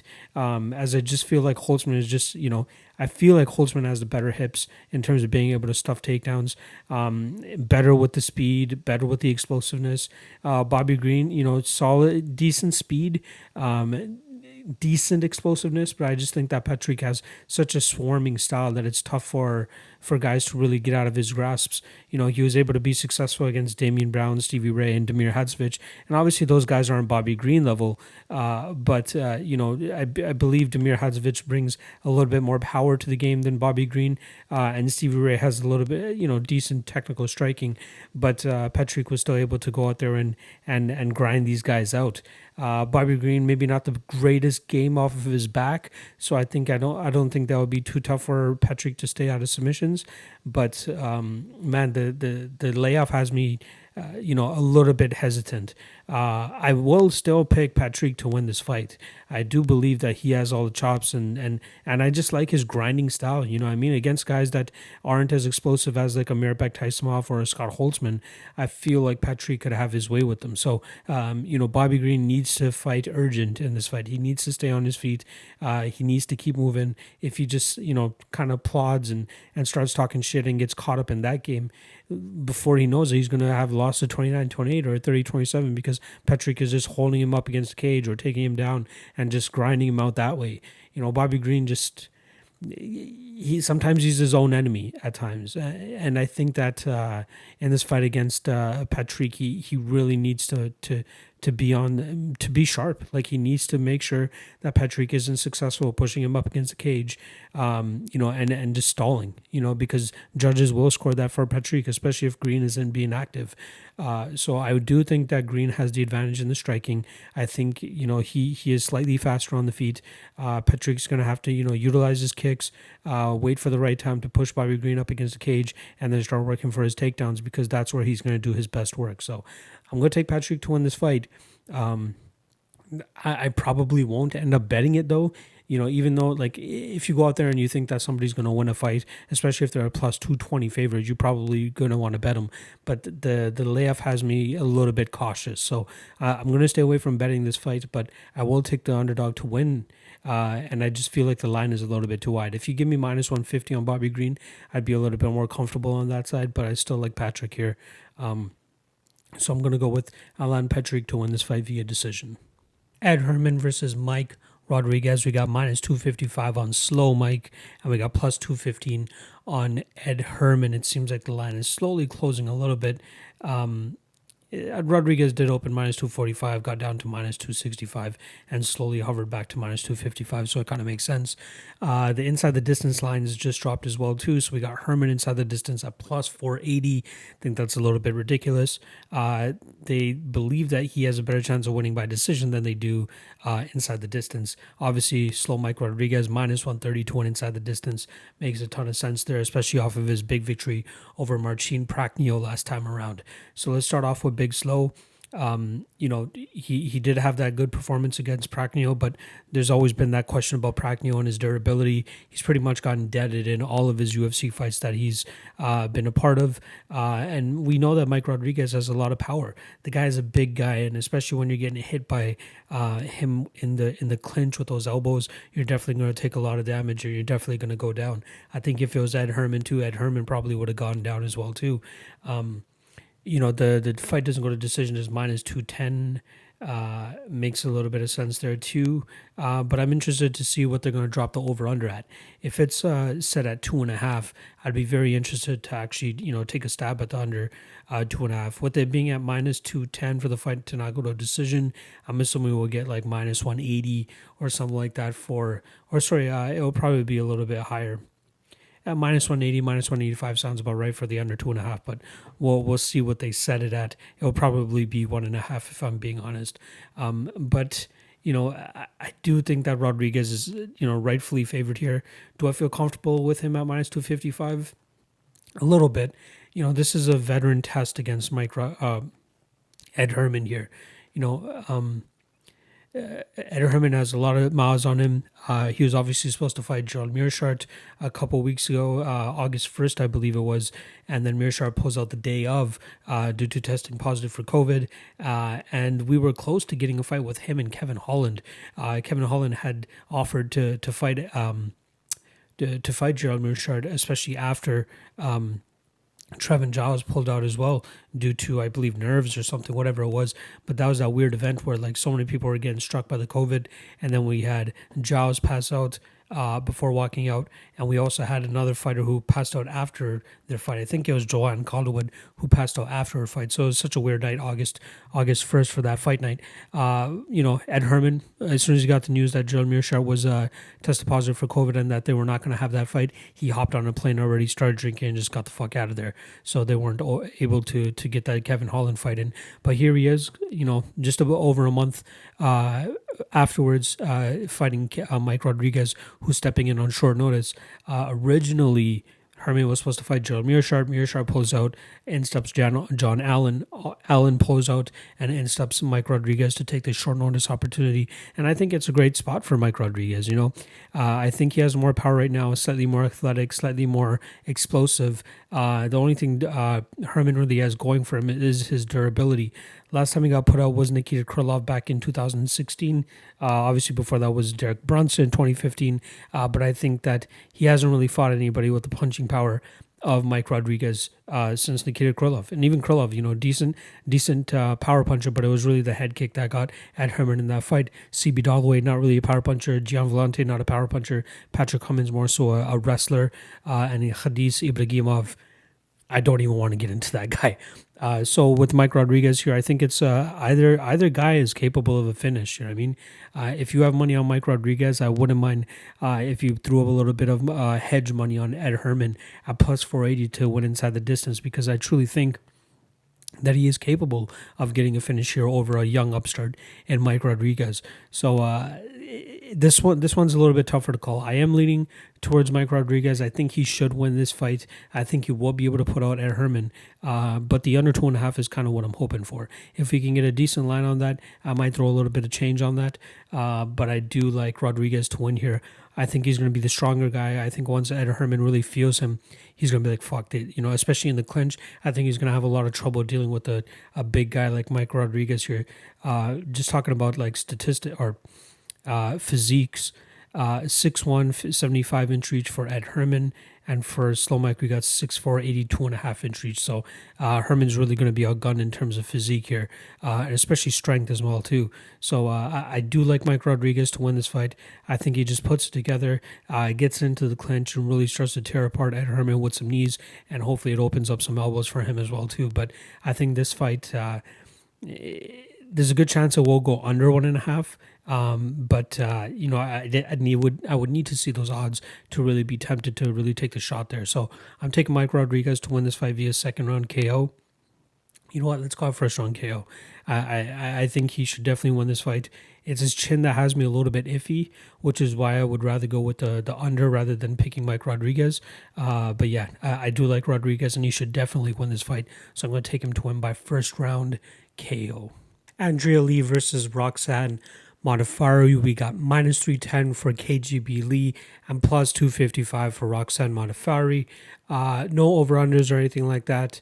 Um, and I bring that up for a reason. You guys will see why afterwards. so let's start off with the Roxanne Modafferi. She's coming off a loss to Lauren Murphy last time around. That was back at uh, June 20th. So she's making a relatively quick or you know standard turnaround just under three months later here against Andrea Lee, a very very tough opponent. Uh, it's funny because both of them had their last opponents as Lauren Murphy. Um, both of them coming up on the short end. Uh, Andrea Lee probably getting robbed, uh, but we'll talk about that a little bit when we get over to Andrea Lee. So, what do we get with Roxanne Modafferi? Uh, you know, a veteran probably has uh, the most amount of women's MMA fights gotta be. You know, I, I can't fact check that right now uh, for you guys, but uh, she's definitely been around for a while. Um, she made her pro debut back in 2003, so she's been fighting for at least 17 years now. She's been on the Ultimate Fighter. She's been in the UFC. She's been out of the UFC. She's been back in the UFC. She's fought in Invicta. She's fought all over the place. Um, so she's coming into her what is it 31st 40 42nd mma fight uh, and in terms of age she's all the way up at 37 years old. So uh, you know she's been around the block. She's seen a lot of different styles uh, and she continues to you know pretty much exchange wins and losses. It's crazy. Since she's come off the ultimate fighter she lost to Nicco Montaño. She beat Barbara Honchak. She lost to Sijara Eubanks. She beat Antonin, Antonina Shevchenko. Lost to Jennifer Maia beat Macy, beat Macy Barber, and then lost to Lauren Murphy, and now here she is against Andrea Lee. So based on the patterning, you got to think that she's going to go out there and beat Andrea Lee, right? Probably not. Um, in the Lauren Murphy fight, uh, you know, we, we saw what happened when she's not able to initiate and get her takedowns. Um, you know, Lauren Murphy did a good job of like, you know, digging for underhooks, uh, working off the cage, uh, and then just implementing her strong striking. That's that's the difference here with uh, Andrea Lee and her like last two opponents. Uh, you know, um, Roxanne Modafferi doesn't really have the best hands. She doesn't really have the best striking. She's very rudimentary with it. Uh, she looks very awkward and, and stiff when she's throwing too. Uh, like she, she just does not look comfortable at all on the feet. Um, you know, you'd think with the type of striking she has, she would have that Fabinski style, that Bartosz Fabinski style of just like using her strikes to push her opponent up against the cage and then initiate the clinch and try to get the takedown. But she goes out there and strikes a little bit more than she probably should. You know, we saw her get rocked in the Lauren Murphy fight, and yeah, she didn't get finished there, but uh, you know, it, it it didn't look good for her whenever this fight was on the feet. Um, Lauren Murphy, you know, kind of a stronger woman, uh, so she was able to do well in those clinch positions. Uh, solid striking, uh, and we obviously saw that here. Um, and yeah, that that was you know in hindsight, I'm kind of bummed at myself for not really taking the shot on Lauren Murphy there because that fight was pretty much a pick 'em from the get go. Um, so I'm you know I'm bummed I didn't really spot that when that fight was going down back at June 20th. Uh, but you know props to anybody that took that Lauren Murphy shot. Uh, Roxanne Modafferi, she she really just has the path to victory in terms of getting her opponents down. If she's not able to get her opponents down and keep them down, she's going to have a lot of uh, difficulty, in my opinion. And I think she's going to have some difficulty here against Andrea Lee. Um, she might be able to get her down. Will she be able to keep her down? I don't think so. You know, I think Andrea Lee is pretty well versed in terms of getting back to her feet. Uh, she was taken down by Joanne Calderwood. She was taken down by Lauren Murphy. Uh, but, you know, she was able to find her way back to her feet um, in, in, those situations. Uh, th- there's not too much else to say about Roxanne Modafferi. Again, when she's not really able to implement her her her her grappling and her takedowns, she has a tough time. She, you know, her most notable win to date has got to be Antonina Shevchenko. You know, that Macy Barber fight obviously has an asterisk over it just due to Macy Barber having that uh, knee injury that she sustained, I think, in the first or second round. But the Shevchenko win, that was a clean win. You know, she went out there, got Shevchenko down over and over again, and was able to implement from on top. I think Andrea Lee has a lot more to offer uh, from the top position than uh, or sorry, even from the bottom than Antonia Shevchenko did. Um, so yeah, uh, moving over to Andrea Lee, you know, very complete fighter in my opinion. Even though she's coming off of two split decision losses, in those fights, I believe you know she did. There's an argument that she did lose in a Joanne Calderwood fight. I'm okay with that. But the the Lauren Murphy fight, that was an absolute robbery. You know, even if you look over at MMA decisions, that like pretty much everybody, there wasn't one media member that gave that fight to to Modafferi and even the um, the the scoring, the fan scoring. Like it was, there was more 30 27s than there were 29 28s. Uh, there, there were more 30 27 and 29 28 for Andrea Lee than there was even a 29 28 for Lauren Murphy. And let's not forget that one of the judges gave all three fucking rounds to Lauren Murphy. So that was that was absolute bullshit. You know, the, those first two rounds, in my opinion, were clearly Andrea Lee that third round, you can make a little bit of an argument for Lauren Murphy, but yeah, that was an Andrea Lee fight. I think what really swayed swayed the ju- judges there was that they thought it was a little bit closer of a fight on the feet. But if you really watch that fight, Andrea Lee was piecing up Lauren Murphy and was really doing well in terms of the output too. Um, but then in the last like 30 seconds of that first and second round, Lauren Murphy was able to secure a takedown. But even with those takedowns, she did absolutely nothing with it. So if you have top position for 30 seconds with no damage being rained down, you should not be, you know, okay, she got the takedown uh, at the end of a pretty even round. It wasn't an even round. You really got to watch that fight and, and see the, the, the, technical striking of Andrea Lee, how often she was hitting her, how clean she was hitting her, how much she was getting at Lauren Murphy to miss too. So uh, yeah, that that one was a was a rough one. I don't think I had money on that one. I did have money on Andrea Lee in the Joanne Calderwood fight. That one was disappointing, but I can't be too bad or too mad at that, as I did think that Calderwood did enough work to actually get that decision. But the Lauren Murphy one, even if I had money on that or didn't have money on that, it's just ridiculous that that that Lauren Murphy was given the judges nod there. But here, I think Andrea Lee will have a lot more success against Roxanne Modafferi. And those two fights against Calderwood and Murphy, the only difference is here with Modafferi is that uh, Murphy and Calderwood actually had legit striking. They have good striking. You know, for women's MMA standards, she has good striking, or or they had decent enough striking. Modafferi, on the other hand, I think that Andrea Lee is going to be able to dance circles around her. Uh, you know, pretty much mix up combinations. She has a solid like she has solid length too, which should be able to pay, uh, play a little bit of a factor into here. It says the height, uh, Modafferi has a one inch height advantage, uh, and then uh, Lee just has a 0.5 inch um, reach advantage. But I feel like when it really comes down to the striking, you'll see the smoother, crisper striking of Andrea Lee start to pay off here. Uh, she'll be able to keep Roxanne Modafferi at bay, um, really keeping her on the end of her punches and her kicks. And I, you know, I think that we will see instances where Modafferi pushes Andrea Lee up against the cage and possibly secures a takedown, but I don't think it, she'll be able to hold her down long enough to be able to really, you know, accrue points. And thankfully, we're in Vegas where we have a little bit better judging than we did have in Texas when Andrea Lee fought uh, Lauren Murphy. Uh, so I don't think that we'll see the judges score the takedowns at the end of a round or, or something like that, especially if Modafferi is not able to, one, hold her down long enough, to get enough damage. Uh, and then obviously Andrea Lee, Lee should be able to get back to her feet. She has solid jiu-jitsu as well too, so there's nothing to worry about there. She's a brown belt. Um, you know, I think I think we'll see her uh, hold her own if it does get into the grappling exchanges. But I think we'll see this fight mainly play out on the feet, where Andrea Lee should be able to have more than enough success. And I think a sneaky prop here might be Andrea Lee to win inside the distance. You know, Modafferi has taken a lot of damage in the last couple fights. Uh, I think Lee is a really good precision striker. She may not have a ton of power, and she hasn't really finished a fight uh, via strikes since 2017, but this might be a good spot. You know, in terms of the discrepancy with the striking, I think Andrea Lee has a good shot of landing good enough uh, strikes on Modafferi to, to rock her, drop her, and, you know, maybe club and sub type of thing, or even just, you know, follow up punches. But I do like Andrea Lee to win this fight. Uh, you know, she's one of my stronger leans on the card. Obviously, it's the only thing that would keep you a little bit skeptical here is if Modafferi is uh, successful early and often with the takedowns. I, I just don't think it. I, I think Lee moves well enough that she'll be able to get out of the way. Um, you know, she looked like she came back rejuvenated in that Lauren Murphy fight from the Joanne Calderwood fight. Like we saw a little bit more of an output for her. We saw her, you know, uh, put a little bit more oomph behind her strikes. Obviously, it was those late takedowns that kind of swayed the judges when they shouldn't have. Uh, but that was an easy win for Andrea Lee, in my opinion. So uh, she got robbed last time. I don't think she'll get robbed this time. Uh, I really like her in this spot. Um, you know, obviously totally worth uh, the minus 300 ish line that she's currently at. Um, but yeah, I think uh, Lee takes this fight.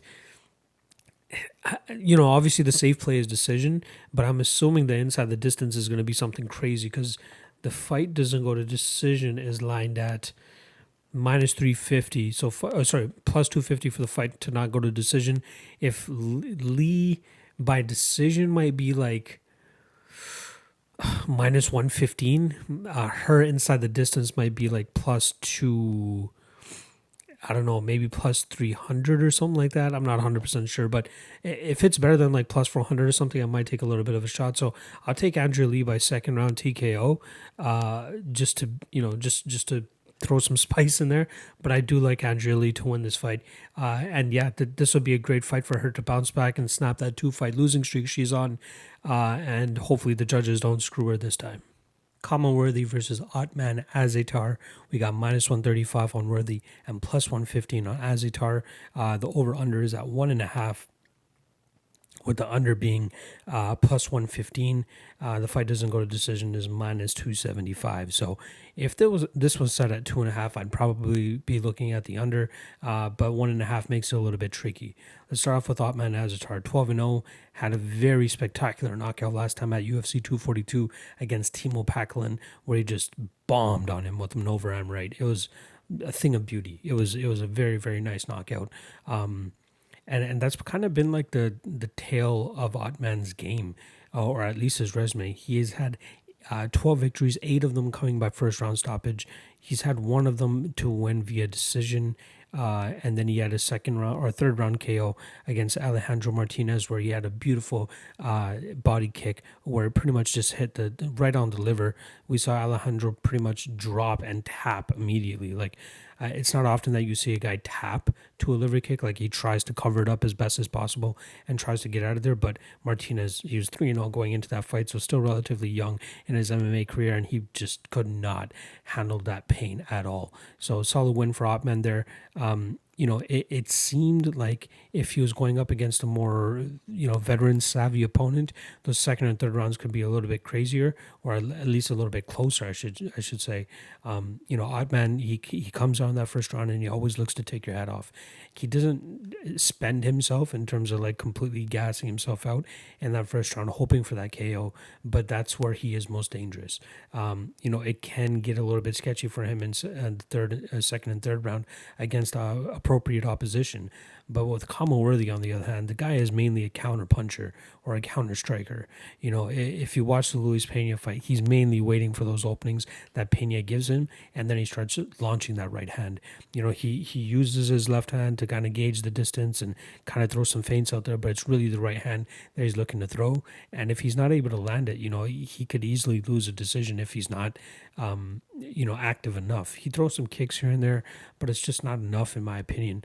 Uh, you know, obviously having forward pressure and forward movement helps a little bit, but uh, there are questions that can be given to Khama if he's fighting a guy with a more complete uh, game plan. You know, I think Ottman has a little bit more tools in the shed where he's able to, you know, not just rely on a counter strike or on one punch. He throws a couple combinations, uh, likes his leg kicks as well too, but uh, he's mainly a puncher. He's a power puncher at that. Um, this should be a fun fight. I just don't know whether it's going to go over or under one round. I think the best spot for Ottman would be a round one KO, uh, and him to win inside round one is plus 350. And that's kind of my favorite prop here. I'm still not a Khama worthy believer. You know what I mean? I did fade him heavy last time with Luis Pena, and that was my bad in terms of thinking that Luis Pena was a little bit further ahead. Yet here he goes and loses via one armed guillotine uh, in the third round uh, when he, he's inside control. Up against the cage, call it. It was a weird uh, uh, type of positioning, but man, you should not be losing via guillotine like that. Uh, at this type of level. So, unfortunate loss for him there. Uh, but yeah, Khama Worthy, I, am still not a believer. Uh, the fact that he's a minus 135 favorite here, a part of me wants to fade him once again, but I don't know if Ottman is the guy. You know, Ottman does have some potential. I still need to see more from him. Even if he goes out there and knocks out Khama Worthy in the first round, I still need to see more from him. I need to see more from him against like higher level of competition. Khama, he's on a roll right now, and a lot of people are on him. And a part of me hopes that he goes out there and starches Ottman so that we can get a better price to fade him in his next fight. Um, so I will go with Ottman to win this. I think that he will be a little bit more active in that first round. I think he'll be able to draw out the counters of Khama Worthy and then follow up with a counter of his own uh, to be able to, you know, put him out and, and, and get the victory that way. So uh, I'm not a Khama Worthy believer. I still am not, even though I lost a good chunk of money betting against him last time at super juiced odds as well, albeit with Luis Pena. But, uh, you know, Ottman Azaitar. I, I, I'm a little bit skeptical to bet him uh, plus, uh, plus money right now. Uh, you know, if you give me plus 150 or plus 180, I'd probably take the shot. But plus 115, plus 120 is a little bit, uh, you know, not not worthy enough. I hope you guys were. I, I had to fit it in there, right? I had to fit in the worthy pro, uh, pun just had to do it. Uh, but either way, I'm going to go with Ottman to win this fight via first round KO. Uh, but uh, yeah, it, I could I could absolutely see it a situation where you know both guys don't get land that knockout punch in that first round, and we see this drag on to the second or third round and a possible finish there. So if you are looking for a violence bet here, uh, you know the best value in my opinion is Ottman Azaitar in first round at plus three fifty. Um, or I know it's a little bit juiced, minus 275 on the fight doesn't go to decision, because I do think that uh, uh, they will find a finish at some certain at some point again. One and a half is just not enough time for me. Two and a half, I would definitely be betting the under, but uh, yeah, I, I can't do it at this point. So, final prediction: Ottman Azaitar to win this fight via first round KO. Time for the main event. We got Angela Hill versus Michelle Waterson. Uh, this should be a decent fight. You know, I mean, um, it's unfortunate that Glover Teixeira and Thiago Santos fell out.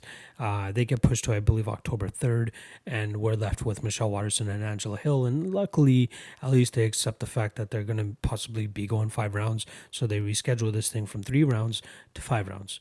So uh, the odds we got uh, minus 125, slight favorite for Angela Hill, plus 105 for Michelle Waterson the over under at four and a half. A lot of people are thinking that this is going to go over, which is why it's minus 280.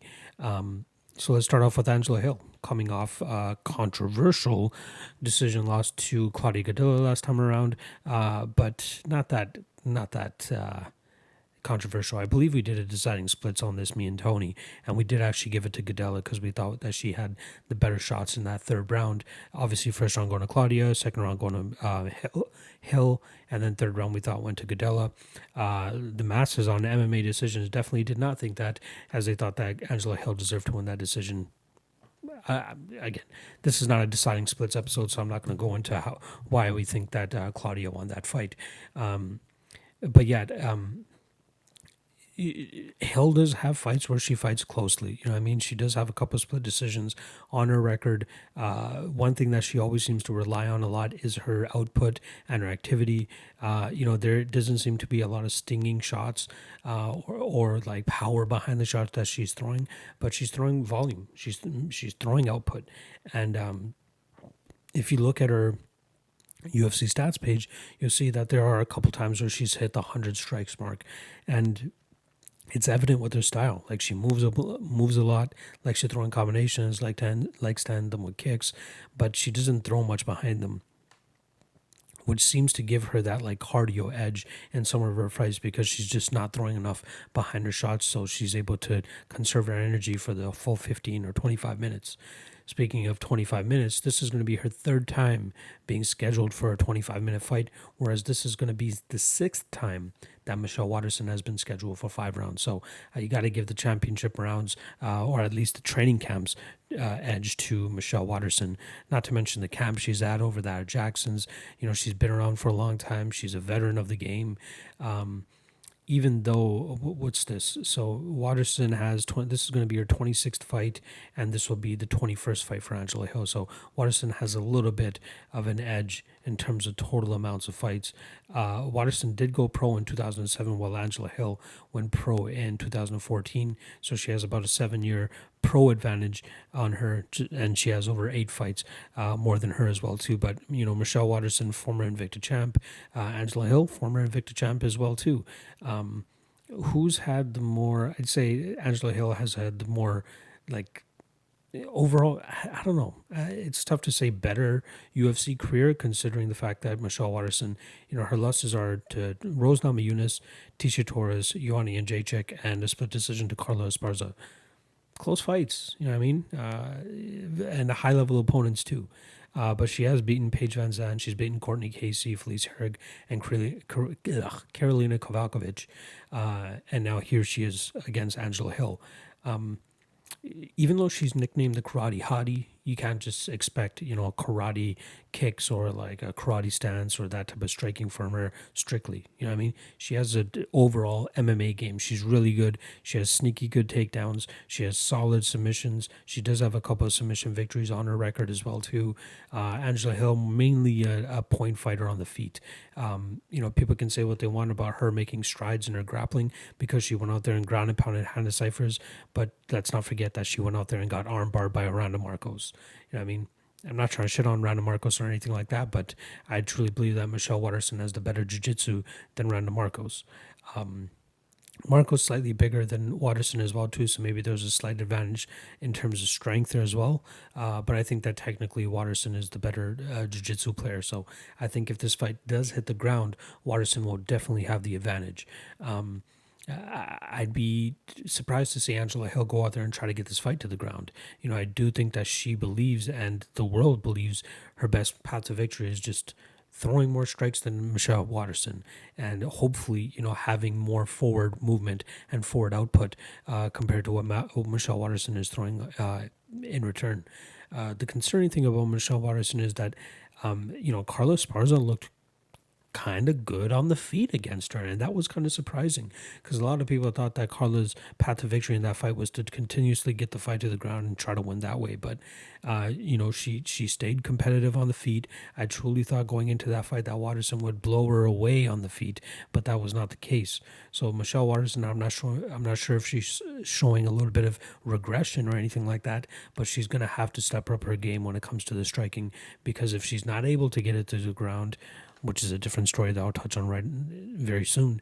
Um, you know, Angela Hill is going to have a little bit of a field day on the feet in terms of just throwing output, getting in, out, in and out, uh, and uh, you, you, know, just scoring points in that aspect. Uh, in terms of the metrics of, of uh, their, their physique, we got 5'3", 64 and a half inch reach for Angela Hill, and then we got 5'3", 62 inch reach for Michelle Waterson. And part of me feels like Angela Hill would have a slight height advantage here, but I guess we'll wait and see when they actually face off at the weigh-ins uh, what it looks like. But um, you know, Waterson moves well, kicks well, so it doesn't mean too much in terms of if there is an actual size advantage for Angela Hill, because I feel like the kicks of Waterson, you know, cover range pretty well too. Um, you know, her karate background does very well for her in terms of moving in and out of distance. Um, but I think it's going to come down to her mixing in her karate stances and and her her kicks and her striking with the takedowns. It's it, I think that's where she truly starts to separate herself in this fight. A lot of people are hot on Angela Hill right now just because of like, you know, she has this this character right now where she's just going out there and just trying to get as many fights as possible.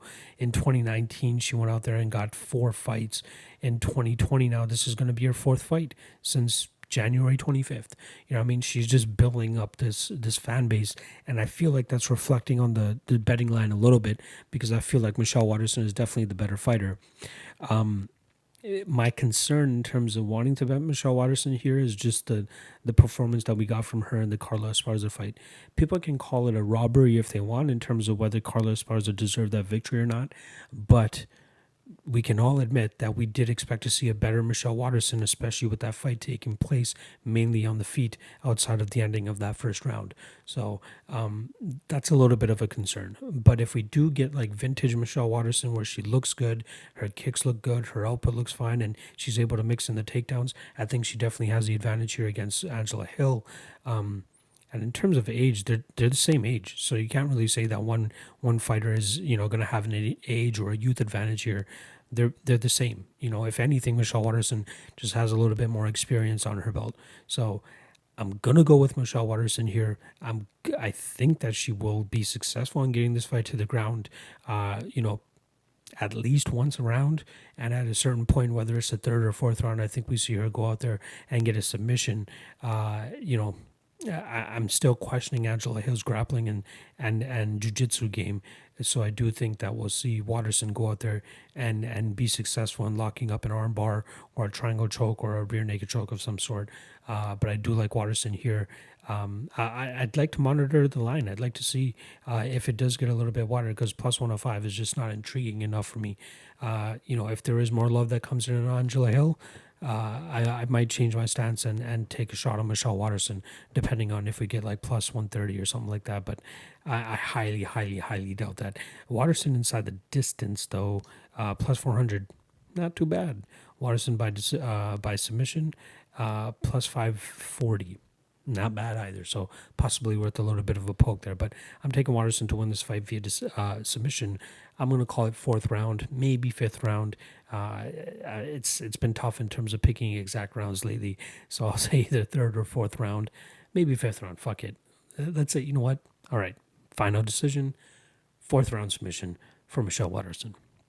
All right that's the breakdowns. I appreciate you guys being patient this week with me getting this content out. Um, it's kind of good that my podcast got pushed back a little bit just due to the late edition of Romanov and Martinez and, uh, you know, Jalen Turner stepping in for Frank Camacho. I'm sure, just given, you know, the trend of the last couple weeks, uh, that there might be a weigh-in day or fight day, uh, late edition or, or somebody dropping out, whatever the fuck. Regardless, um, I'm, I'm just happy to get this out for you guys. So I appreciate you guys and hope you guys watch it. If you haven't subscribed already, make sure you guys hit subscribe below. We've hit that thousand subscriber mark. Uh, you know, it's been a couple weeks now, but I'm still ecstatic about it. Super happy that I was able to achieve that milestone. And, um, hit up the Patreon, the Patreon as well, hit another milestone as well. Over 100 patrons over there. A lot of people are getting really good value for their money. It's only five bucks a month. And then if I win you some money and you want to be a little bit more generous, you can hop on the 10 bucks a month just to throw your boy a little bit extra. Um, but yeah, it's it's been great over there. You know, people getting early breakdowns, people getting uh, the best bets and props article, which has been cashing very nicely as well the last couple weeks. So I appreciate you guys checking that shit out. Uh, that's the best way to support your boy. Check out the Patreon. It's going to be in the comment section below. And don't forget, like I said at the top of the show, I do have that sweater contest. Um, so make sure you guys uh, comment below. If you listen to the audio version of this on, you know, fucking Stitcher, Spotify, or iTunes or SoundCloud, go over to the YouTube video and uh, comment all your picks for this weekend's card, and I'll uh, hopefully be able to come down to a winner for this sweater. So, um, yeah. All right, that's it for me.